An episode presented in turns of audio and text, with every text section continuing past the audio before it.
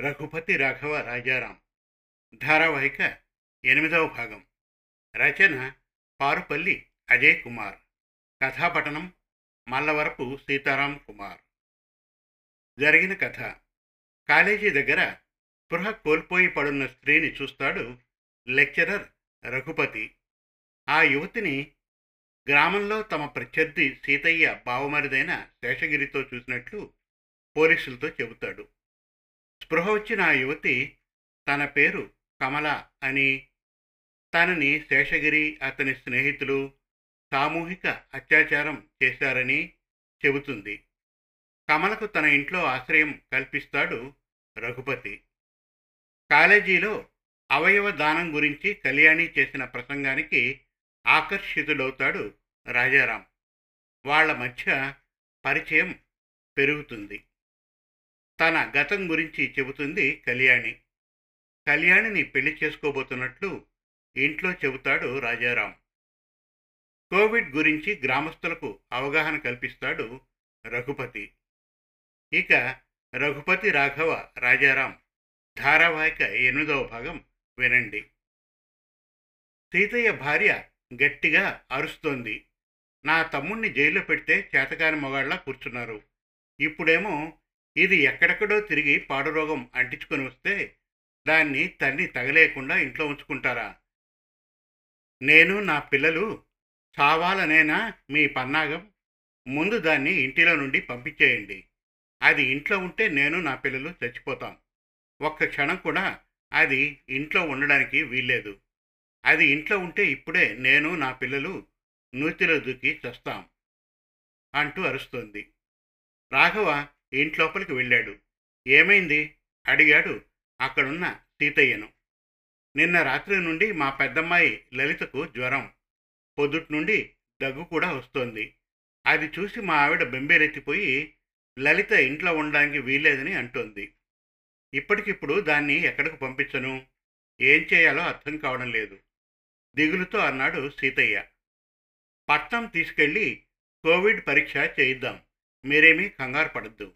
అని రఘుపతికి ఫోన్ చేసి విషయం చెప్పి కారు పంపించమన్నాడు. రఘుపతే కారు తీసుకుని వచ్చాడు. అన్నయ్య నువ్వు వద్దు నేను డ్రైవ్ చేస్తా. దారిలో రాజాను తీసుకుని వెళ్తా. నువ్వు ఊర్లోనే ఉండు ఎవరికి ఏం అవసరం వస్తుందో. నువ్వు ఉంటే ఊరి వారికి ధైర్యం ఉంటుంది అంటూ రాఘవ లలితను కారు ఎక్కమన్నాడు. రఘుపతి కారు దిగి రాఘవతో జాగ్రత్త అన్నాడు. కారు కదులుతూ ఉండగా సీతయ్య వచ్చి నీళ్ళు నిండిన కళ్ళతో రాఘవ నన్ను క్షమించు అంటూ చేతులెత్తి దండం పెట్టాడు. కారు కదిలిపోయింది. రఘుపతి సీతయ్యను ఏం కాదు ధైర్యంగా ఉండండి అని భుజం తట్టి ఓదార్చాడు. రాఘవ కారును నేరుగా జిల్లా ప్రభుత్వ హాస్పిటల్కి పోనిచ్చాడు. కోవిడ్ పరీక్ష కోసం లలిత పేరును నమోదు చేయించాడు. తన సెల్ నెంబర్ ఇచ్చాడు. కొంతసేపటి తర్వాత లలితకు మాలిక్యులర్ టెస్ట్ చేశారు. రిజల్ట్స్ ఒకటి రెండు రోజుల్లో సెల్కు మెసేజ్ పంపిస్తామని రెండు వారాలు హోమ్ ఐసోలేషన్లో ఉండాలని సలహా ఇచ్చారు. శ్వాస తీసుకోవడంలో ఇబ్బంది పడేవారిని మాత్రమే హాస్పిటల్లో జాయిన్ చేసుకుంటున్నామని మిగిలిన వారు ఇంటి దగ్గరే తగు జాగ్రత్తలతో హోమ్ ఐసోలేషన్లో ఉండవచ్చని చెప్పారు. రాజా అక్కడ హౌస్ సర్జన్గా చేస్తున్న తన ఫ్రెండ్ అభిజిత్కు ఫోన్ చేయగా అతడు వచ్చాడు. కోవిడ్ పాజిటివ్ వస్తే వాడాల్సిన మందుల వివరాలు చెప్పాడు. జ్వరం ఉంటే పారాసెటమాల్ ఫైవ్ హండ్రెడ్ ఎంజీ లేదా సిక్స్ ఫిఫ్టీ ఎంజీ ఒక మాత్ర రోజుకు రెండుసార్లు జలుబు ఉంటే ఐదు రోజులు సిట్రజాన్ ఒక మాత్ర రోజుకు ఒకసారి. దగ్గు గొంతు నొప్పి ఉంటే ఐదు రోజులు అజిత్రాల్ ఫైవ్ హండ్రెడ్ ఎంజీ ఒక మాత్ర రోజుకు ఒకసారి. యాంటీవైరల్ మందులు ఐదు రోజులు. Hydroxychloroquine two hundred MG లేదా డాక్సీసైక్లిన్ అనే యాంటీబయాటిక్ మొదటి రోజు రెండు మాత్రలు రెండుసార్లు రెండవ రోజు నుంచి ఐదవ రోజు వరకు ఒక మాత్ర రెండుసార్లు వేసుకోవాలి. ఇవి కాకుండా విరోచనాలైతే టారోలాక్ డిఎస్ ఒక మాత్ర రోజుకు రెండుసార్లు కడుపులో మంట లేదా కడుపు ఉబ్బరం ఉంటే రానిటిడిన్ వన్ ఫిఫ్టీ ఎంజీ రోజుకు ఒక మాత్ర రోజుకు ఒకసారి ఉదయం అల్పాహారం ముందు వేసుకోవాలి. Vitamin C vitamin D multivitamin zinc tablets రోజు వాడితే మంచిది. వీటన్నిటినీ మించిన మందు మనోధైర్యమే. నాకేం కాదు అని నిబ్బరంగా ధైర్యంగా ఉంటే కోవిడ్ను సులభంగా ఎదుర్కొనవచ్చు అని చెప్పాడు. రాజా అతను చెప్పిన మందులన్నీ ఎక్కువ మోతాదులోనే కొనుగోలు చేశాడు. ఊరి వారికి కూడా అవసరానికి ఉంటాయని మందులే కాకుండా థర్మామీటర్లు వేలిముద్ర పల్స్ ఆక్సిమీటర్లు కూడా తీసుకున్నాడు. అభిజిత్ అడిగాడు ఊర్లో వాళ్ళ పరిస్థితి ఎలా ఉంది? కరోనా కేసులు ఏమైనా ఉన్నాయా? అని. ప్రస్తుతానికి అంతా బాగానే ఉంది. ఎలాంటి అవసరం ఉన్నా ఎవరూ ఊరు దాటి వెళ్ళకూడదనే కఠిన నియమాన్ని పెట్టుకున్నాం. గ్రామం నుంచి బయటకు బయట నుంచి గ్రామంలోకి ఎలాంటి రాకపోకలు లేకుండా జాగ్రత్త పడుతున్నాం. బంధుమిత్రులను కూడా ఊర్లోకి రానివ్వడం లేదు. తమ వారందరికీ ముందే ఈ విషయం తెలియజేశారు. తప్పనిసరి అవసరాల కోసం బయటకు వెళ్ళినా నిబంధనలను ఖచ్చితంగా పాటిస్తున్నాం. గ్రామంలో ఉన్న వనరులతోనే ఆహార అవసరాలు తీర్చుకుంటున్నాం. గ్రామస్తులంతా అత్యంత అప్రమత్తంగా వ్యవహరిస్తూ ఉండడంతో కరోనా ప్రారంభం నుంచి ఇప్పటి వరకు గ్రామంలో ఒక్క పాజిటివ్ కేసు కూడా నమోదు కాలేదు. ఇప్పుడు లలితకు కొన్ని లక్షణాలు కనిపించగానే పరీక్ష కోసం తీసుకువచ్చాం. అన్నాడు Raja. Good luck and all the best అని వెళ్ళిపోయాడు అభిజిత్. లలితను తీసుకొని తిరిగి ఊరికి చేరుకున్నారు. లలిత ద్వారా వారి ఇంటిలో సెపరేట్ రూమ్స్ లేవని తెలుసుకొని తమ ఇంటికే కారును పోనిచ్చాడు రాఘవ.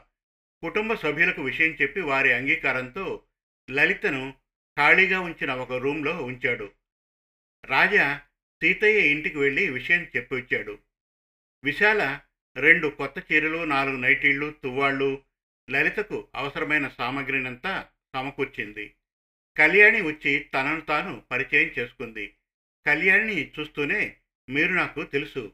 మా కాలేజీకి వచ్చి మీరు అవయవదానం గురించి చక్కగా చెప్పారు. ఆ రోజంతా మా స్నేహితులంతా అన్నారు. ఇంత చిన్న వయసులో ఎంత చక్కగా చెప్పిందో అని. నేను కూడా అవయవదానానికి పేరిచ్చాను అంది లలిత. రాఘవ లలిత బాధ్యత తాను తీసుకుంటానని చిన్న పిల్లల్ని అటు రాకుండా చూడమని వదినకు చెప్పాడు. ఇవన్నీ చూస్తున్న లలిత ఒక్కసారిగా ఏడ్చేసింది. రాఘవ కంగారు పడ్డాడు. ఏమైంది లలిత? నీకు భయం లేదు. మేమంతా ఉన్నాం. కంగారు పడద్దు. ధైర్యంగా ఉండాలి. అయినా రిజల్ట్స్ ఇంకా రాలేదుగా? పాజిటివ్గా ఉండు అన్నాడు. లలిత కన్నీళ్ళను తుడుచుకొని మీ ఇంటిలోని వారి ఆదరణ ఆప్యాయత చూసి భరించలేని ఆనందంతో ఏడుపు వచ్చింది. నా చిన్నప్పుడే అమ్మ చనిపోయింది. నా కోసమని నాన్న రెండో పెళ్ళి చేసుకున్నాడు. పిన్నికి పిల్లలు పుట్టేదాకా నన్ను బాగానే చూసింది. తర్వాతే ఆమె నా విషయంలో తేడా చూపించేది. చదువు విషయంలో మాత్రం పిన్నికి ఇష్టం లేకపోయినా నాన్న నాకు అండగా ఉన్నాడు. హైదరాబాద్లో యూనివర్సిటీ హాస్టల్లో ఉంటూ అగ్రికల్చరల్ బీఎస్సీ చదువుతున్నాను. చిన్నప్పటి నుండి పిన్ని పోరు పడలేక ఎక్కువగా నాన్న వెంబడి తిరిగేదాన్ని. నాన్న చేసే వ్యవసాయ పనులని కుతూహలంగా గమనించేదాన్ని. నాకు తెలియకుండానే వ్యవసాయం మీద మక్కువ కలిగింది. మీకు కూడా తెలిసే ఉంటుంది. మన ఊర్లో ట్రాక్టర్తో పొలం దున్నగలిగే ఏకైక మహిళను నేనే. ఈ ఇంట్రెస్ట్తోనే నేను చదువులో కూడా వ్యవసాయ రంగాన్ని ఎన్నుకున్నాను. పిన్ని తమ్ముడు శేషగిరి ఒకసారి నా మీద చేయి వేస్తే అతని రెండు చెంపలు వాయించాను. నా జోలికి వస్తే చెప్పు తెగుద్ది అని గట్టిగా వార్నింగ్ ఇచ్చాను. ఆ కోపం కూడా ఉంది పిన్నికి. అతన్ని జైలుపాలు కాకుండా కాపాడలేదని నాన్న మీద కూడా కోపం. ఈ మధ్యకాలంలోనే ఫీల్డ్ ట్రిప్కు రెండు ప్రదేశాలు తిరిగి వచ్చాం మా కాలేజీ తరఫున. లాక్డౌన్ పెడుతున్నారన్న వార్తలు తెలిసి ముందుగానే హాస్టల్ విద్యార్థులందరినీ ఇళ్ళకు పంపించేశారు. ఇంటికొచ్చాక నేను ఎటూ కదలలేదు. మరి జ్వరం ఎందుకు వచ్చిందో అర్థం కావడం లేదు అన్నది. రాఘవాకు అర్థమైంది. ఫీల్డ్ ట్రిప్కు వెళ్ళినప్పుడే కోవిడ్ అటాక్ అయి ఉంటుందని. లక్షణాలు బయటపడడానికి కొంతమందికి రెండు వారాల సమయం పడుతుంది. ఈ విషయం లలితతో అనలేదు. భోజనం తీసుకొస్తా తిని టాబ్లెట్స్ వేసుకొని ప్రశాంతంగా పడుకోండి అని గుమ్మం ముందు నుండి లేచాడు. రెండు రోజులకి లలితకు పాజిటివ్ అని రాఘవ సెల్కు మెసేజ్ వచ్చింది. ఇంకా ఉంది. రఘుపతి రాఘవ రాజారాం. ధారావాహిక తొమ్మిదవ భాగం త్వరలో. మరిన్ని చక్కటి కథల కోసం కవితల కోసం వెబ్ సిరీస్ కోసం మన తెలుగు కథలు డాట్ కామ్ విజిట్ చేయండి. Thank you